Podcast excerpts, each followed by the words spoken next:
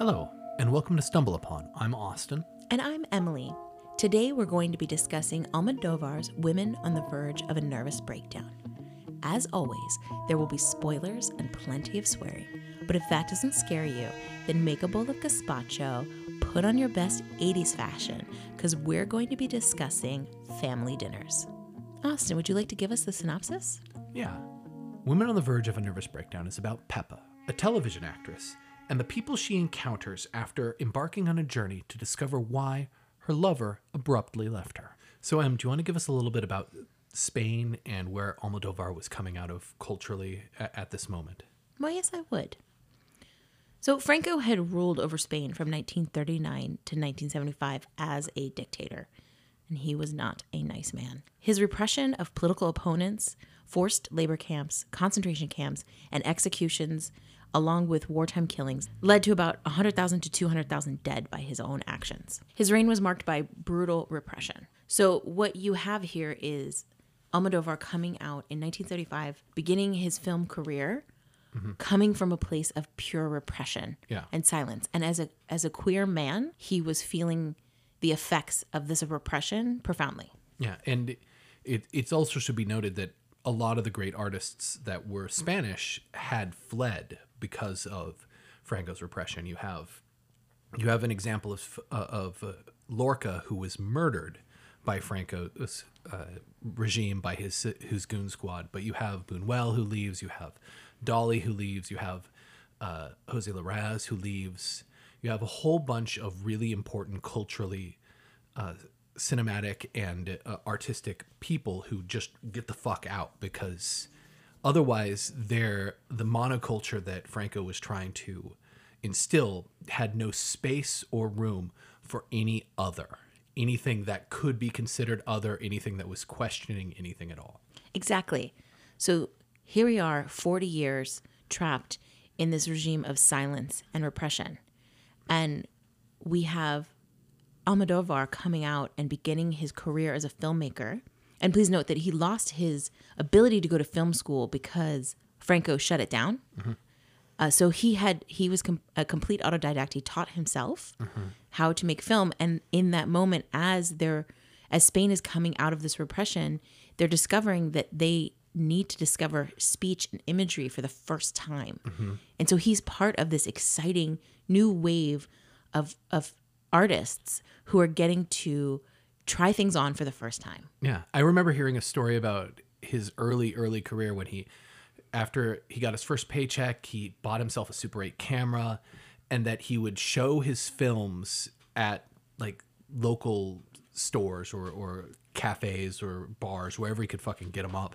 And he didn't have enough for uh, to do audio tracks at the same time, so he would narrate all the characters who were performing on hi in his films live to the audiences, which I think also ties into a lot of the the playful narration or playful uh, dubbing that takes place in Women on a Verge. I think that it probably is a nod to himself or a nod to his own kind of upbringings that he's now 12 years or so into his career and he can he can start to have a past in which he looks at but that is something that is really i think important to kind of note about this time at least for him and the work that he was doing of the relationship to the past and what kind of relationship they were having.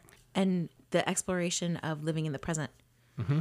I would say that his work specifically is really interesting in the intense exploration of the fleeting present, mm-hmm. the experience of now, because what was is is completely rejected. Mm-hmm. So what is, which had been re- what he was, was completely rejected. Yeah but also the past is being rejected by everyone. And Madrid is this explosion of madness and culture and mm-hmm. discovery yeah and color.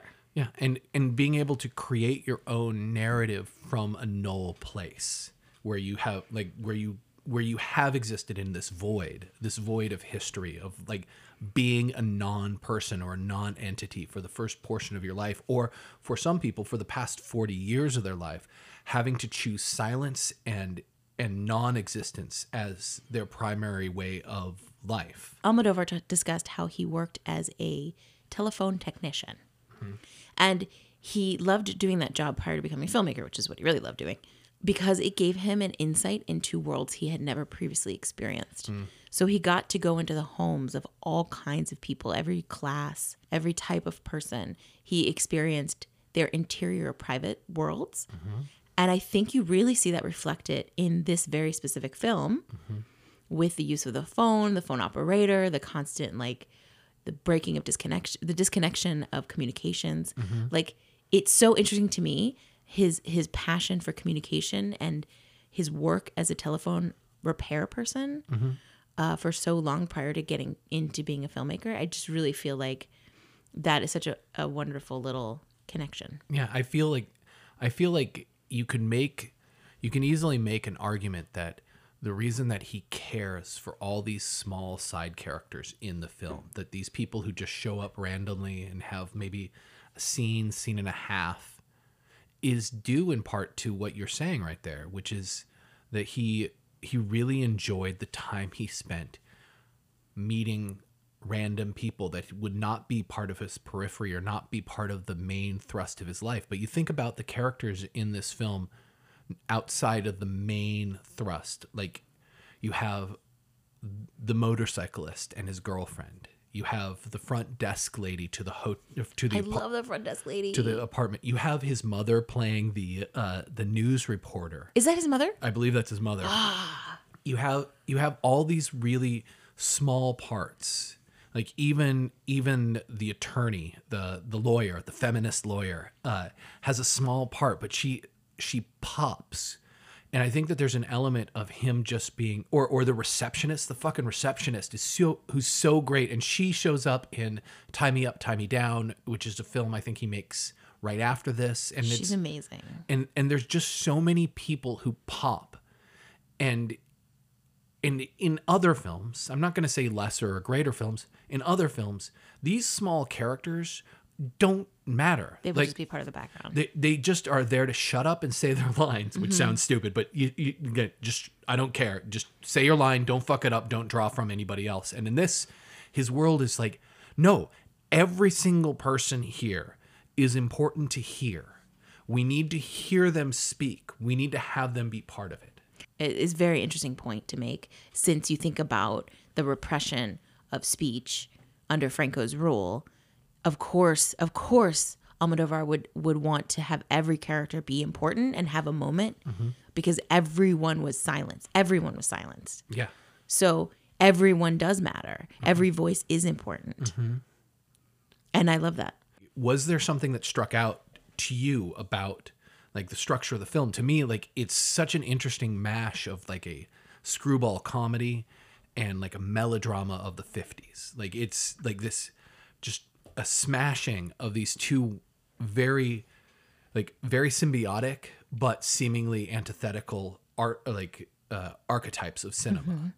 And like i think it starts with like for me, it starts with just the fucking production design of this film, Yes. which is so colorful. Like, like I will never, so vibrant. I will never get over the fact that I think she has four couches, but she might have more. I, have n- She has 800 couches. like she she might like there there are so many moments where you're like she might be a red flag. like, the amount of couches should be a red flag. like Pepa is kind of a lot, and she might be she might be just a red flag. Oh, Pepa is extra. Yeah. She is extra as fuck. Mm-hmm. And those, ca- the n- number of couches is extraordinary. Mm-hmm. And that they are layered. Yeah. So you have a, one layer of couches and then you, behind you have another higher up layer of couches. Mm-hmm. I mean, I'm here for it. Yeah, but it, it it does tie into kind of the thrust of the of the film, like taking the idea of of what the what the title is that these women are on the verge of a nervous breakdown. They're on the verge of something. Like it could be a nervous breakdown, it could be a change in their life. They're on the verge of something. Spain was on the verge of a nervous breakdown. Madrid was on the verge of a nervous breakdown. If you think about that moment was made in 1988, um, there was a heroin epidemic going on. There was it just ins- insanity on the streets because, of course, everybody wanted to participate in everything. Everybody wanted to feel. Everyone wanted to be extra. Yeah. So it makes sense that that these characters are obviously all of them are on the verge of chaos. um, as it was reflected in the city itself. Yeah. But also just yeah, her. And let's discuss the interiors. Let's discuss the Yeah. chaos of the interior because the interior set design, Mm-hmm. I think uh, we discussed earlier, is really the the chaos of their interior minds. Yeah. Like everyone is is extra. Yeah, like you think of the, you think of Pepa's house because so structurally the film has a few scenes that are outside of her house, but the majority of the film takes place in her apartment. Yeah, really in that living room. Yeah, it's very theatrical in that regards. But in that, you have four or more couches. You have a terrace that has ducks and chickens and all sorts of birds living there. Bunnies. Yep. She she has uh she has a, a bedroom that she burns her bed in, which was awesome. which is a yeah, it's a great scene. Like there's another room it seems that she is that has a dressing room. She has an apartment that has 2400 square feet of crazy. Yeah. Like it's just all it's all a lot. So bright. yeah. So much red. And, and such a nice reminder that the 80s were not a great time for design elements because most of the things that are in it are just fucking trash. So many great shoulder pads. Yeah. Oh God. God. but it's it's fascinating because like you think about how she handles or interacts with her interior. She burns her bed. She destroys her phone multiple times. Breaks a lot of windows. breaks a lot of windows. Destroys her uh her answering machine. Like Record player. Well, rec- just the records anyway. like she she is haphazardly working through her her trauma in a lot of ways through her design. Mm-hmm. It's great. I love her smashing things. Yeah. It's very satisfying Yeah. to watch her smash things. The thing that I I really want to hit on that I think is really interesting and fascinating about this film is how the characters are presented. Because while they are all on a on the verge of a nervous breakdown, all the women, the men on the other hand are just kind of weak outside of the taxi driver. The taxi driver is amazing. Mambo taxi. The the Iván and his son Carlos. are really fascinating in how weak and like ruled by The power of boners. by the power of boners. There's this incredible scene near the end of the film, about 50 minutes into the runtime, where Vaughn comes to pick up his uh, suitcase, and uh, and Pepa has taken his suitcase from being downstairs where his son brought it. I'm gonna give a quick synopsis of this, like the scenario in the house Absolutely. before I get into this. So, Pepa and Iván have been lovers for a few years. It's it's not said how long, but it's been a while. Iván has decided that he is going to leave Pepa. Mm-hmm. Pepa is distraught. Pepa decides to put her apartment up on the market and move into a smaller place because she doesn't need that much room. She also finds out that she's pregnant. So she's trying to get in touch with Iván to give him the information about her pregnancy and to figure out what the fuck is going on, just mm-hmm. in general. Meanwhile, Bond's son, Carlos, is trying to move out of the apartment that he lives in with his mother and her parents into someplace with his girlfriend. Mm-hmm. And Carlos and his girlfriend show up at Pepa's apartment to rent it out of happenstance or out of structural necessity because this is a script and every and they're just writing it and they're like, oh no, it's no circumstances. Way it's funnier. circumstantial. It's better if this fucking happens. So they show up and Pepa figures out has, figures out that this is Iván's son that she had no idea about, even though she's been with him for years. Yeah. Never heard of him. It's Ne- crazy. never heard. And so meanwhile, sucks. Uh, yeah, Iván sucks. Meanwhile, Iván keeps leaving messages and trying to uh, In air quotes, Yeah. trying. try trying serious air quotes, trying to get in touch with her, trying to get in touch with her in the most fuckboy sort of way possible. Oh, he's a total fuckboy. And so he's so he's doing all this like work to try to get in touch with her while also trying to set up his getaway plan with his new girlfriend who is this feminist lawyer that ties into the plot in a different way which we can talk about later. But anyway, he shows up at the apartment believing that at Pepa's apartment believing that his bag is going to be downstairs because his son has told him that he brought it downstairs on a mm-hmm. phone call that he had with him. Correct. Pepa, having none of that shit, has brought it back up to the top floor. And then, after bringing it up to the top floor, collects all the rest of his shit and then walks outside to throw all of his shit in the trash. Yes. It's wonderful. Yeah. And it's just like the structure of the scene, like how it's shot, because at the same time, Iván's ex partner, Carlos's mother, who has lost the plot, is walking to Pepa's house to confront her about Iván, Avon. Thinking they were running away together. Right. Mm-hmm. mm-hmm Yeah, little does she know. Little does she know. Meanwhile, back at the ranch. Structurally, this is amazing. Yeah. There is a lot of meanwhile back at the ranch. Yeah. multiple stories happening at the same time. Mm-hmm. It's fantastic. There is a lot of that in this. This is very much a screwball comedy. You bring up the structure. And one of the things Almodovar does really well in this film is blend the genres. Mm-hmm. So you have you've got your baseline of the screwball comedy, the absurdity of it all. You have a bit of tension and thriller elements with the pacing back and forth, trying to figure out who's doing what, the the Shiite terrorist plot going on here, the potential murder, the ex-wife shooting at um, Pepa uh, in the in the Mambo taxi. You know, so you've got a lot of different different elements happening, and and you see it as well not only in the structure of the script, but in the structure of how they're setting up the shots. So at the beginning, when uh, Pepa faints because she's pregnant and and exhausted and all of the reasons, uh, she faints when she's doing the dubbing in the recording studio. You have that wonderful like really low angle through her glasses. And so we we get uh, tips tip of the hat from almodovar all the time throughout this film. That things are not as they seem. And that this isn't just a straight genre piece. Like you are going to be seeing a lot of different elements in this. Yeah, and it's a film that knows what it's telling you because that mm-hmm. scene that she faints in, she's dubbing a scene for an American film about, and the scene that she's dubbing is about two people who used to have passion for each other but don't anymore. Mm-hmm. Like so it's not like it's a very like it's a it's a self-referential sort of acknowledgement of what this story is going to be. This is something that they are going to be that these people are going to be living through and we're going to recognize and we're going to notice things about the structure. It's very it's very aware that you're as smart as it is.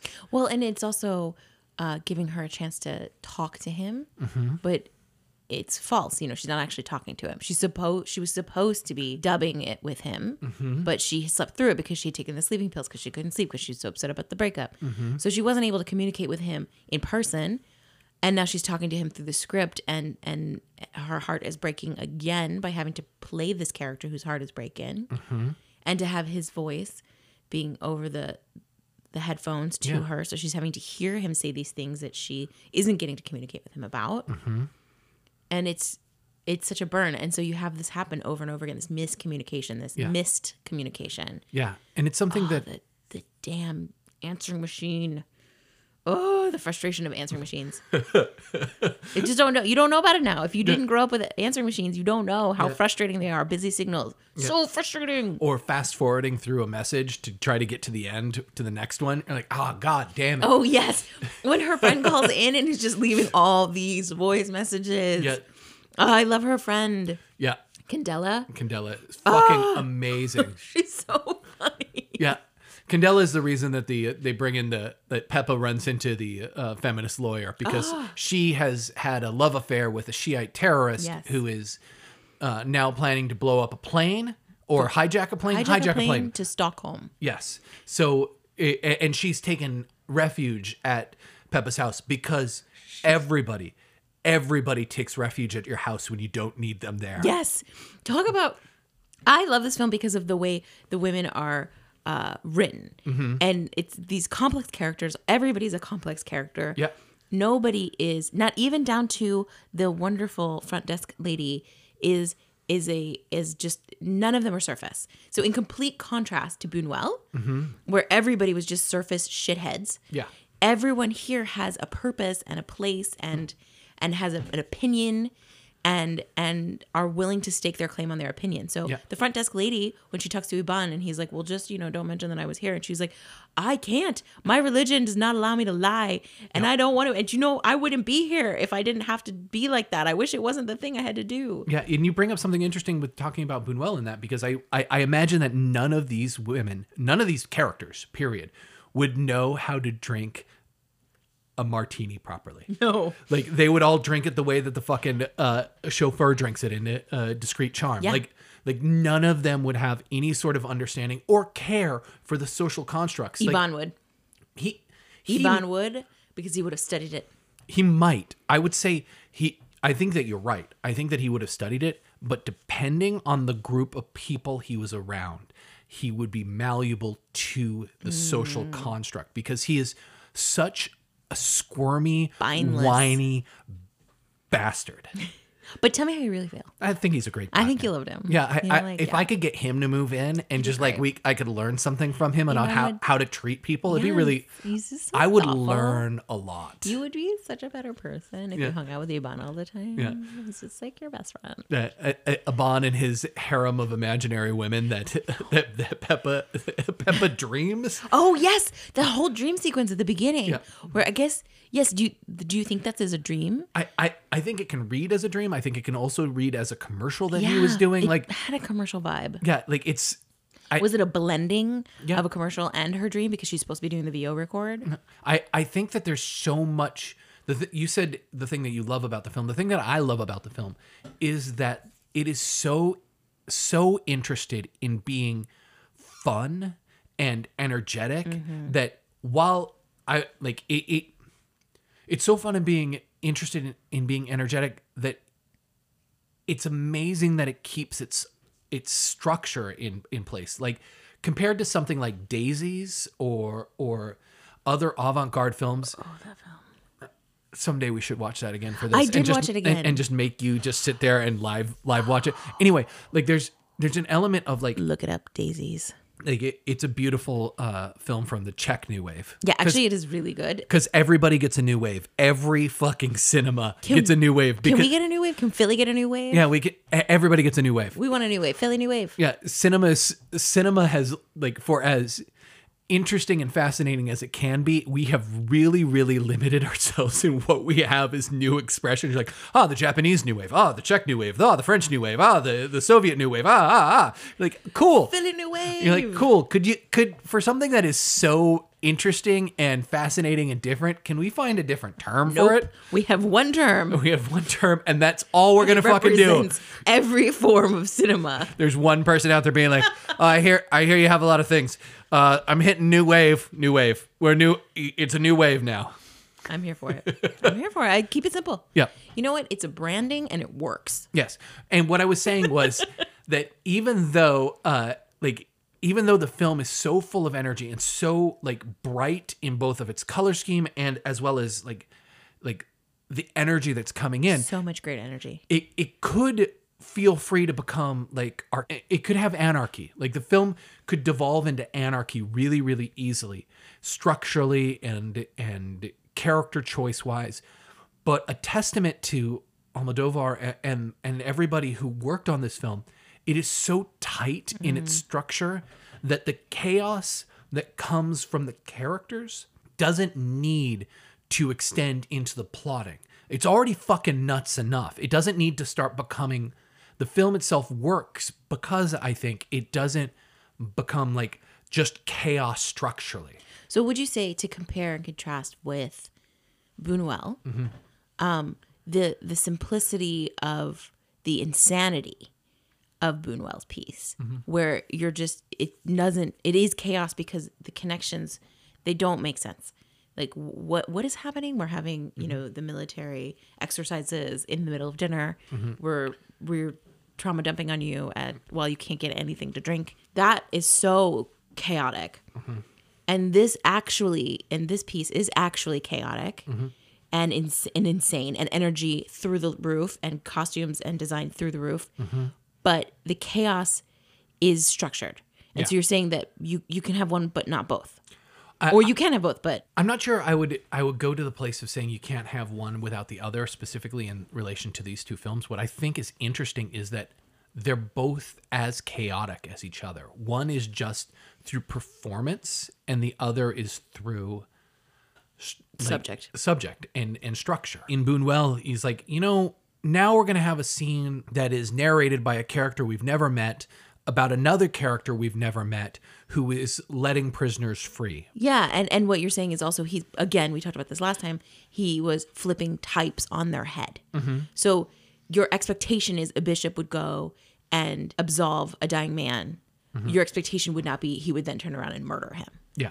But in this, our expectations, we don't know what our expectations are. We don't know these people. So as we get to know them in Almodovar's film, it's just we're just letting it explode around us. It's just little little explosions everywhere. Yeah. And and we're here for it. We're just here Yeah. for the ride.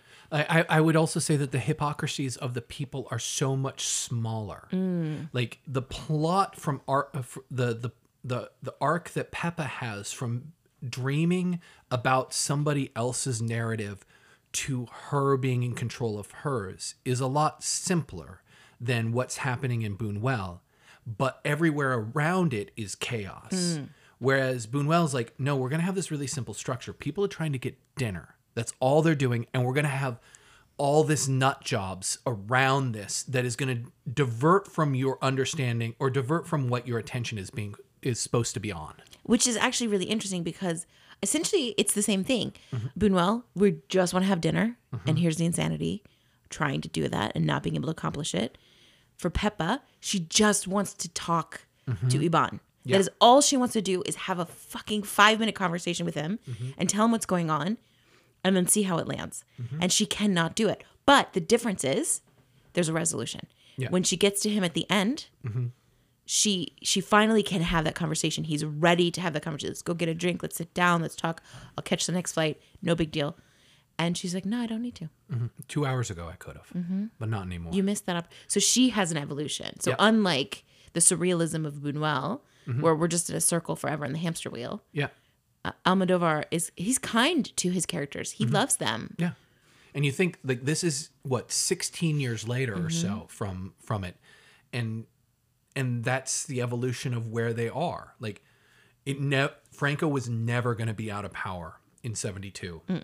He was going to live forever. Like no matter what, even if you knew that he was frail and he was at the end of his end of his time, you're going to imagine that somebody else was going to take power in that vacuum and you weren't going to have a democratic society or a, a release a, a something that was anti- antithetical to a, uh dictatorship Yeah, and Buñuel was in his seventies himself. yeah so like having spent his whole life dealing with that shit like obviously you're that you're always going to be on the road walking towards mm-hmm. something that is never going to have any resolution. Mm-hmm. Whereas now in 88 when uh, when Almodovar makes this film there is a resolution to a sense. Like mm-hmm. there is a changing of how do you relate to your past? Like how like when you didn't have a past before how can you how can you move forward with a new one now and i think about that like in in character structure if you look at the core relationship in the film you have a Bon and you have Pepa and you have uh what is the fuck Lucia Lucia The ex-wife, the ex-wife the ex-partner we don't know if they were ever married right we don't know. like we it's never ex ex-lover. Yes, ex lover. So you have three people. You have Lucia, who's stuck in the past. You have Bon, who is running from his past. And you have Pepa, who is making a transition from the past to her present. Mm-hmm. And and importantly, I think that that I think that that matters in this sense that it's her changing from being r- related to a guy, her past being tied to a man, to her pa- to her future being about herself. Mm-hmm. Like even in the last fucking scene of the film, when she walks back into her apartment after she uh, has stopped the attempt on uh, on Iván's life by Lucia at the at, at the airport, which is a whole nother fucking thing. And stopped and essentially stopped the terrorist attack on the flight. Yes. Uh, she comes back to her apartment to a scene in which she's created. She's made this mess. She earlier in the day she uh, made a whole bunch of gazpacho, Gazpacho. gazpacho, sorry, and uh, and put a whole bunch of sleeping pills in it to try to keep Iván. Through the course of events at her house, a group of police officers came over, a uh, telephone repairman came over. She has Iván's son. We have Her friend, her friend and his, his fiance, and his and his, and his mama. yeah, all there. And everybody but Pepa and Lucia have drunk the gazpacho. And uh, they're passed out. Everybody's just on the floor, Mm-hmm. I love this Passed out. scene so much. sleeping for however long. It's such a good scene. But she like she walks outside and what's his name? Carlos? Mm-hmm. Carlos's fiance partner is just waking up from her bout with uh, uh, the sleeping pills. Yes, poor Marisa slept through the whole movie. whole movie. Uh, though she does have her sexual debut while she is uh, sleeping. She does. So- she's no longer a virgin. Yeah, and and as we know by the last line of the film, virgins are such bitches. They are bitches, according according to Marisa Yes, and Pepa. But but but back to your point of of her evolution, Yeah. of Pepa's evolution, that she sits there in that moment with Marisa, um, having this sunrise, watching the sun come up, Mm-hmm. And just her realization that she loves the apartment.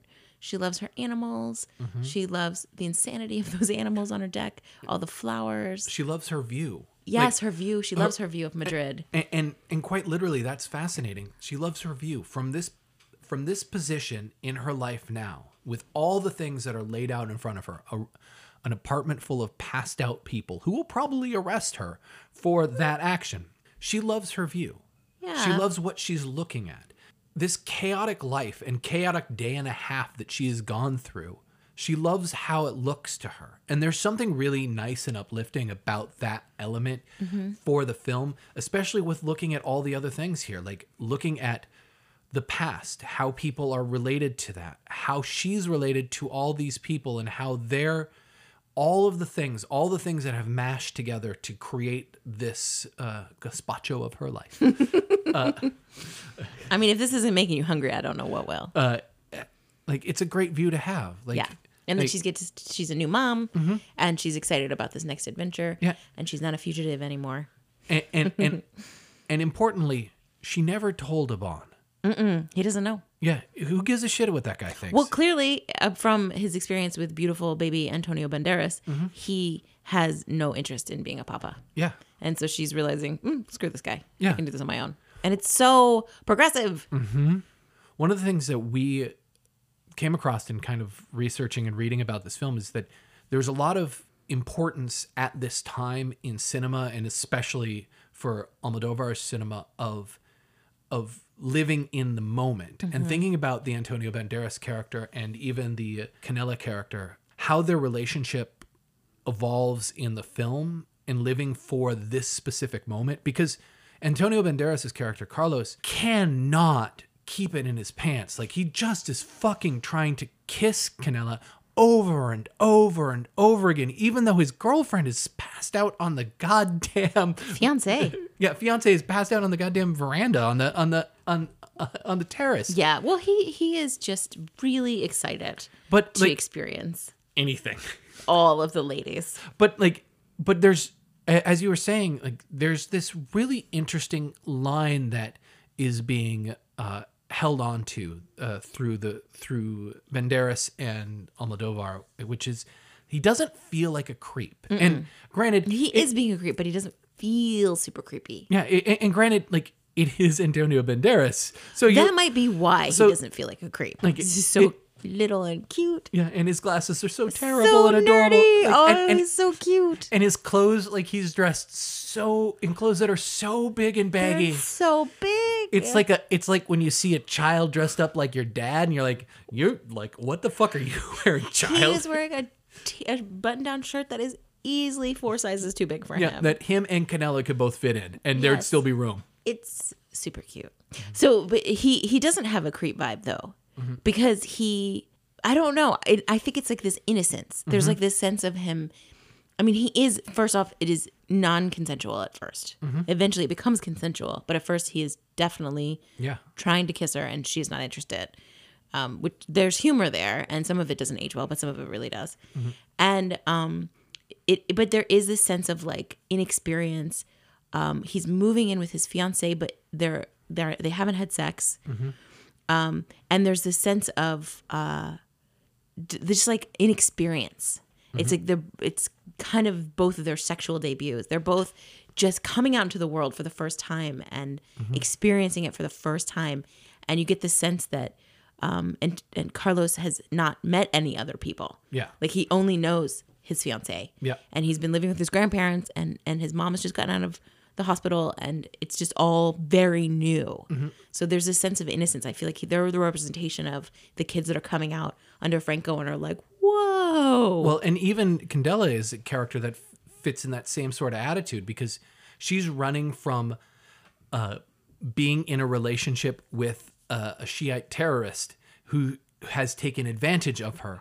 And she keeps talking about it. So there's an element of her innocence that's also there. Like, she doesn't know what she's doing. She doesn't understand the actions that she's doing. And it doesn't mean that she should be taken advantage of no, like not at all and, and i don't think the film is promoting the idea that she should be taken advantage of in anything No. but that both of them don't know what they're doing is important it isn't that one is really lecherous and obviously lecherous and the other one is so innocent that bambi blushes at her like it's that both it's that both of these characters are incredibly innocent and naive and they're tr- and they're trying out their futures at the same time. They're like 13 year olds, but as 23 year olds. and, and the amount of like even though he's kissing her unconsensually uh, without her consent there's like there's a conversation. Like you can't like you really like, are into this like, or you don't need to do that. Like isn't this here? Like Do like it when she breaks into tears. yeah they're having like they're having a conversation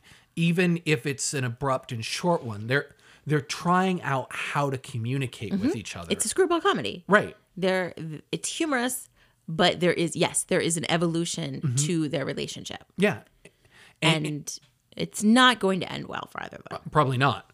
Though I could also imagine them like in their like in their seventies together, still just being dumb as fuck, trying to figure things They are both really dumb. Yeah. which is super cute. Yeah, they Like they're both. You're like, oh, sweet baby angels. Like Pepa is just like, I do not have time for you. And Candela, by the way, those earrings are hilarious. Yeah. she's wearing coffee pot earrings, yeah, and it's yeah, awesome. Yeah. Uh, also, Also, when she tries to kill herself and nobody's looking, yeah, like like it's like, wait, but she didn't really. She was like, wait, I didn't mean it. her, her answer to trying to get like people's attention is to try to kill herself But- by jumping off a roof and then losing her shoe she- and uh, and then uh, it's it's really really remarkable. She's like. Everybody's making these crazy choices. Yeah. Because Pepa decides with spiking the gazpacho. Yeah. Obviously to like drug the ex, mm-hmm. but you know, not good. Yeah. Not great. I mean, he's a terrible person. Not a great idea. And then let's just give it to everybody. Yeah. Let's, let's give it to the police officers Yeah. because we got to get out of the situation. A- and that's and that's in part what I'm talking about with the the hypocrisies of these characters are smaller. They they seem like they seem more human than what was going on in the Buñuel film. Like, absolutely. because all these little these all these little nuisances or chaotic human nature things that are are part of these characters' lives is so much smaller. It's not like I'm killing this person. No. Like I'm I am like I am comedy. I am going to oppress a people. Like Mm-hmm. it's those things aren't there. Even when the cops show up, the cops are played with such incredible joy and goofiness. Like the there's obviously the senior police officer and his junior police officer. They drank their their Oh, gazpacho at the same time. At the same time, like in this perfectly staged moment Oh. together. or this in, or this in, or the incredible scene when they're there interrogating everybody and the fucking phone operator shows up and the phone operator's first thing is who are you show me your id I know. And Not so- to assume that it's the homeowner, but everybody has to show ID. I love it. I Yeah. love it. Show A- a- ID. like it, it's it is truly like to be like okay so this guy who has maybe two minutes of screen time has more fucking common sense than everybody else. Who are you? The police. Well, come on in. Who are you? I'm a phone operator. Who are you? I'm the police. Let me see your ID. And he's the one outside, and they both show each other ID. God damn it! It's so Other good moments I love is um, when Pepa takes down Iván's uh, suitcase Mm-hmm. and his extra stuff, and she throws it in the dumpster next to the lawyer, Yeah. who's hiding in the car. Yeah. and then the lawyer gets out and puts it in the car Uh huh. because she obviously she knows it's his stuff, Mm-hmm. not knowing that there's absolutely nothing in there that's worth keeping, that like burned carpet and stuff. But I love, I love that moment. I love it's so funny to see her get out, be like, okay, cool, get the stuff, shove it in the back of her car, get hit in the back of the head with the record. Uh huh. And also admonish uh Iván For hiding. for hiding in the back in the the fucking phone booth. Yeah. It's like she's so, so wonderfully hypocritical in that. Oh, the, but uh, and and also it's just the let's talk about the phone for a minute again. Mm-hmm. We're gonna circle back to the phones. The f- the use of the phone, the misconnections, the leaving of the voicemail, the changing your voicemail, Mm-hmm. the I'm leaving for f- one minute to go throw this outside, and that's exactly when this person calls me when I've been trying to talk to him all day Yep. and then you're back in there and you can't and you're like god damn it just like that tension that constant tension of missed communications mm-hmm. is so fun and just very much of that era. It's always nice to kind of watch a film and, and just feel that tension again that doesn't exist anymore. Right. like the best you can do is your phone runs out of battery and you can use it with that. But otherwise it's just you don't have that kind of missed connections mm-hmm. too often these days. So i just i love how much it constantly is because of it pulling her back to her apartment she's she does go out and look for him for a little bit mm-hmm. but mostly she has to keep coming back to her apartment because how else is she going to connect with him because she doesn't know where he is Right.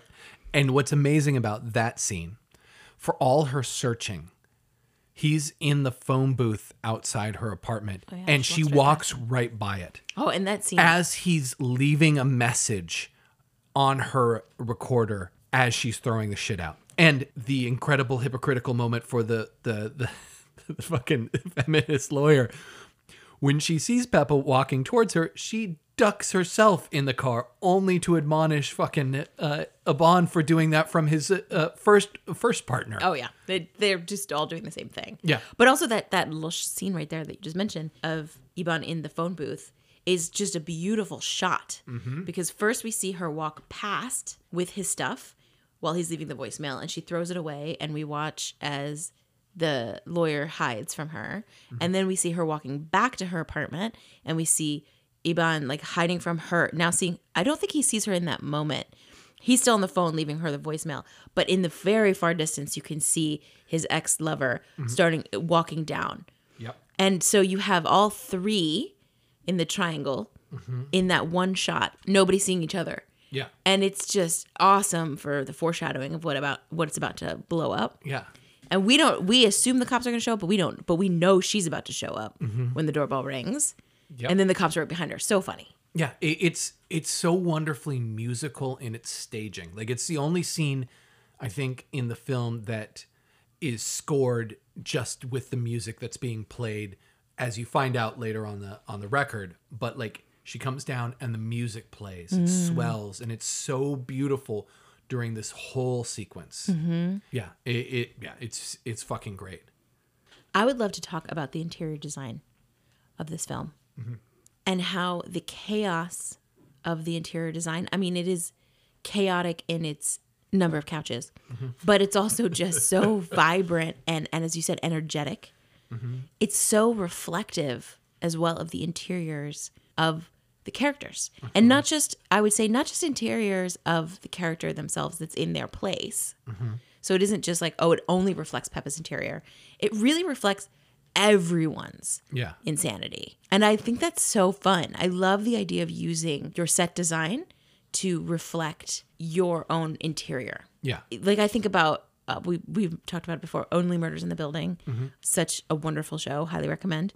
But in that film, this this in that piece, the sets are so beautiful, mm-hmm.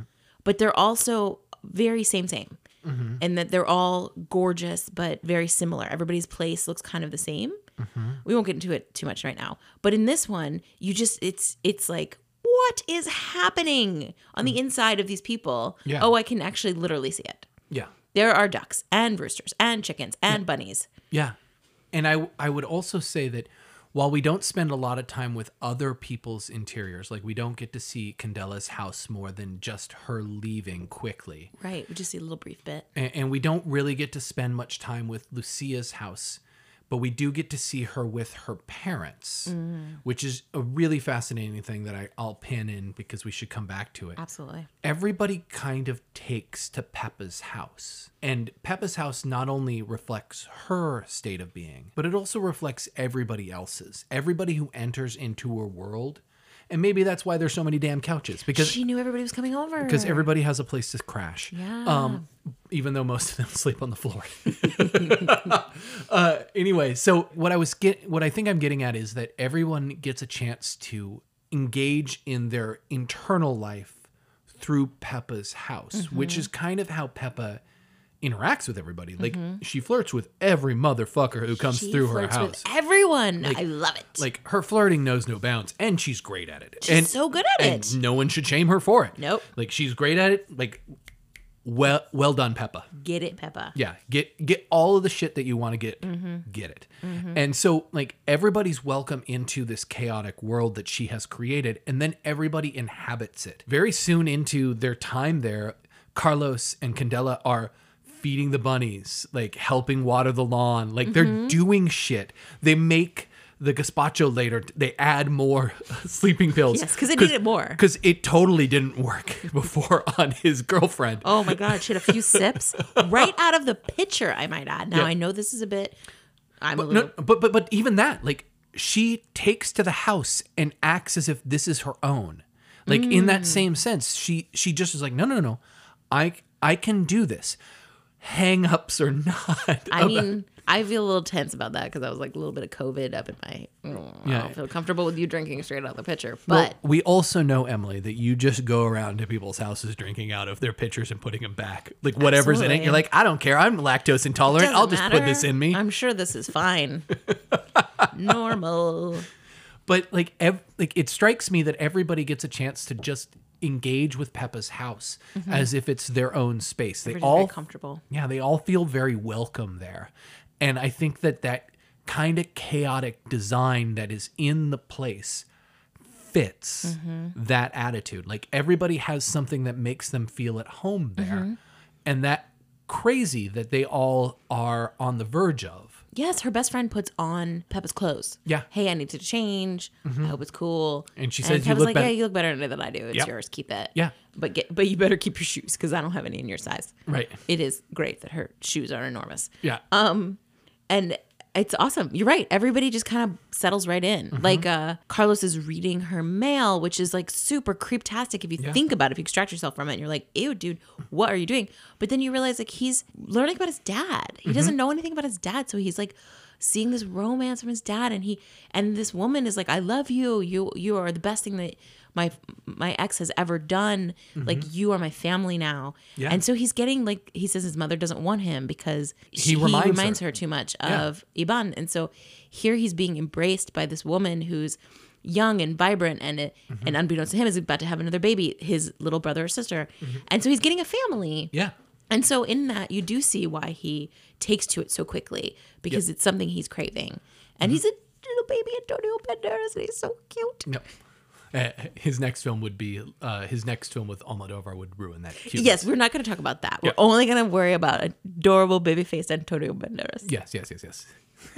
We'll do that another day. Yeah. and, uh, uh, another break day. it. Don't break it. No. no Uh, But you brought up that you were interested in discussing um, Lucia and her parents. Yeah. And and the world there. Yeah. Like the thing that I think is the thing that I love about that scene is again, it's dealing with the past and dealing with the present. Like so when we first meet, meet Lucia, like she is getting dressed to uh try to find Iván.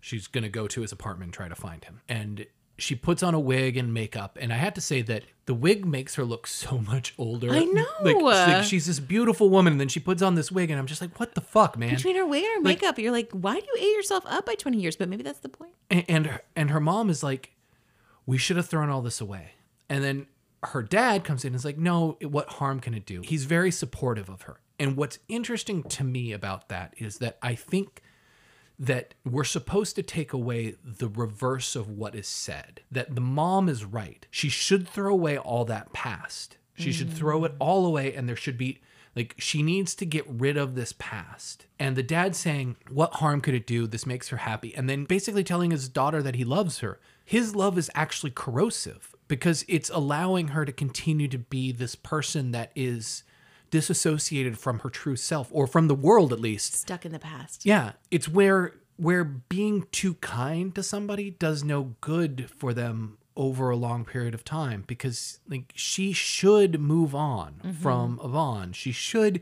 be moving forward with her life, but she is stuck with this vibration that he gives her. This this the shock or however she describes mm, it The memory of him. of, of not even his voice or not even his face, but his voice. Yeah.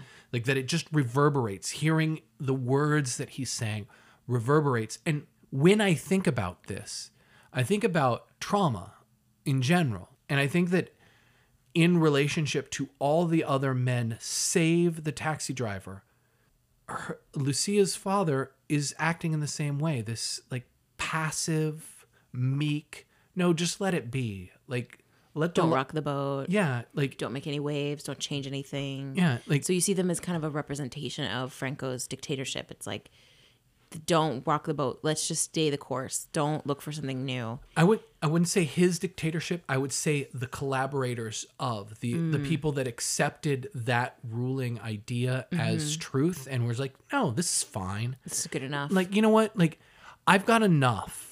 I, I don't Mm-hmm. need more. I don't need to have a full life. I can just have this one, and let's just be fine with that. yeah, yeah.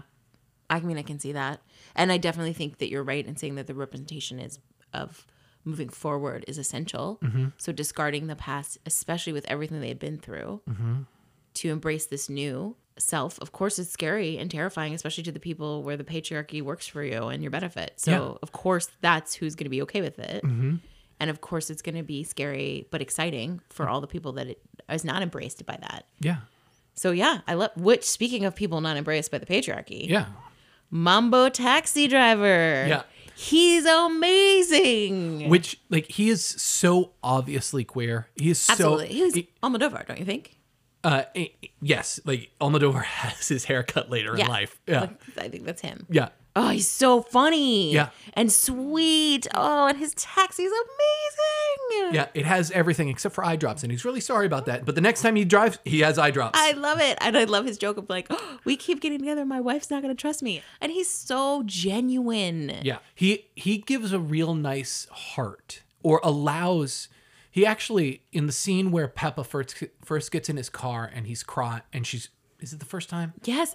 When no, oh, no. The second time when she's crying. Yeah, when and she's, she's- going to see the lawyer. yeah And, and he's crying. Yeah, and it even though it's used for kind of comic effect, there's something really empathetic about how he interacts with her and mm-hmm. allows us to see her in an empathetic way and in not like a shrew way or not a like someone who is holding on to something that shouldn't be done. Like she's not she's given a layer of humanity mm-hmm. because of her because of him because of that because of those scenes i don't think i don't think the film works as well if he doesn't have as big a part He's wonderful. Yeah. But I also like I also like that when they're going to the airport Mm-hmm. and uh, Lucia is shooting at them, that he's like, no, no, Yeah. mm-mm.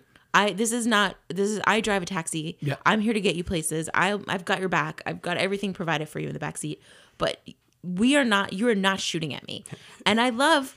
I like that when he gets he does get her there Mm-hmm. safely. But then he's not there to drive her back. Like it's Yeah. not this thing where he stays and he's he's running in with her Yeah. and he's protecting her. He's like he does his job and then he's out. Yep. And I think that's really cool because I think too often we have like we do drag the smaller characters in to give a bigger part. We drag them in to make them bigger and more important to the Yeah. story than than they would be. Yeah. And I think he's just ugh, just perfect. Yeah, in a much worse movie, he would come in with Pepa, as would uh, the the girlfriend of the biker. They would both come in as well. Uh, like we would have this little party of people around Pepa as she does it. Yeah. and she would have an audience. Instead, which is really important, I think, to the whole structure of her character. She is alone Yeah. when she solves the problem. Yeah, When because her flatmate or her neighbor goes off to find her Yep. wh- and worries about her own boyfriend. Yep. Who is kind of taken hostage. Yeah, by by Lucia.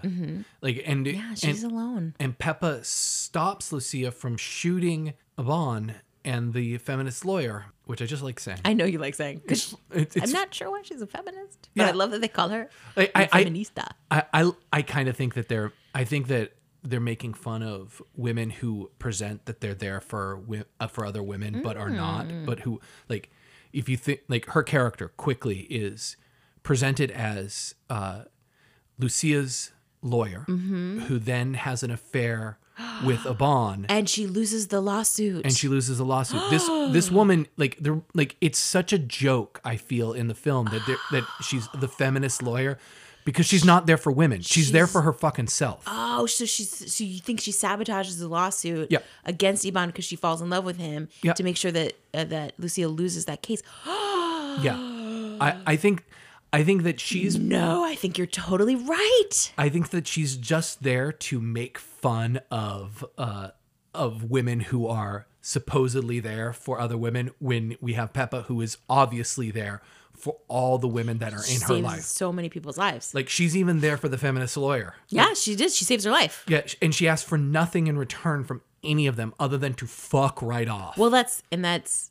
I mean, isn't that isn't that the goal? Mm-hmm. Like, if you're gonna have a horrible breakup, you that at the end you're like, I saved your life, and I don't even care what you have to say. Peace. Jog on, motherfucker. Right? It's so it's such a baller way to end. To be Yeah. like, yeah, it seemed like I was super into you, Mm-hmm. but guess what? I'm not. Saved your life. Bye. I'm going home to my amazing apartment. Don't ever talk to me again. Lose my number. Yes. Also, by the way, I'm having your baby, but I'm not gonna tell you. Yep. Yeah. Like, it, it's so great. I Yeah. Mm-hmm. love that. No, that's great. In contrast to the feminist lawyer who sucks, yeah. we have Pepa. And we discuss how she's there for everyone. But what I love about her character is that, unlike many traditional female characters who are portrayed as caretakers, what you have is Pepa, who is super fucking annoyed that everybody is trying to come and talk to her right now and needs Yeah. her. And I found that really, really refreshing mm-hmm. because too often women are portrayed as like the women, you come and we will drop everything for you, whatever you need. You are the most important person in the world. I am here to be your vessel of mm-hmm. fill in the blank. And I love it. I love that Candela is constantly calling her and leaving her these ridiculously annoying long messages. And Pepa's like, cool, I get it. You can stay here, but please just jog on because I need to go deal with my shit right now. Mm-hmm. And it's and it's eating me alive. And I'm just asking, I don't know. I'll help you in a bit, but mm. just jog on. And she does like refocus and help her friend when she's after she tries to jump off the roof. But she's also like, but you know, I still got to deal with my shit. Mm-hmm. And I just really like that. Yeah. Because it's so empowering to showcase women being like, no, I have shit I need to deal with. Mm-hmm. So I'm going to deal with it. But I'm also going to help you because I love you. And I am going to be there for you. But it doesn't mean that it has to be my 100%. Yeah. And I love that. I think that's really empowering mm-hmm. I don't really have anything to add to that. I, because it was such a great statement and I'm so perfect. I think that she's a really like she's an aspirational character for for writers in the sense that she she doesn't just sit down and become a, a mother hen for anybody as you're saying. Like it's just like she's just she's she has needs she has goals she has a plan of action and she's not going to get sidetracked by this bullshit that's on the side. Like she is so wonderfully drawn. Carmen Maura does an incredible job with the performance, regardless of all the shit that went on beyond behind the scenes with her and Almodovar and that their working relationship breaking down on this film and them not working together for 18 years. Like it's Yeah, I guess they weren't talking to each other by the end of the movie. yeah, so like What happened? a- and and really like to some degree it doesn't fucking matter Nah, it doesn't matter. because like the film stands up. Like they they both were incredibly professional enough to do the shit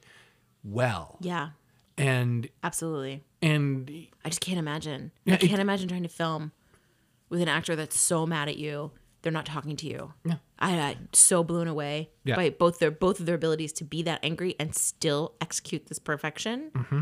but also to show up every day and be professional and get it done, Yep. even if whatever went down behind the scenes Yeah. isn't great. I don't know. Yeah. I love Pepa. I think Mm-hmm. Pepa is a fantastic character. And it's really, really nice to have a film run by such an interesting, uh, flawed human character. Mm-hmm.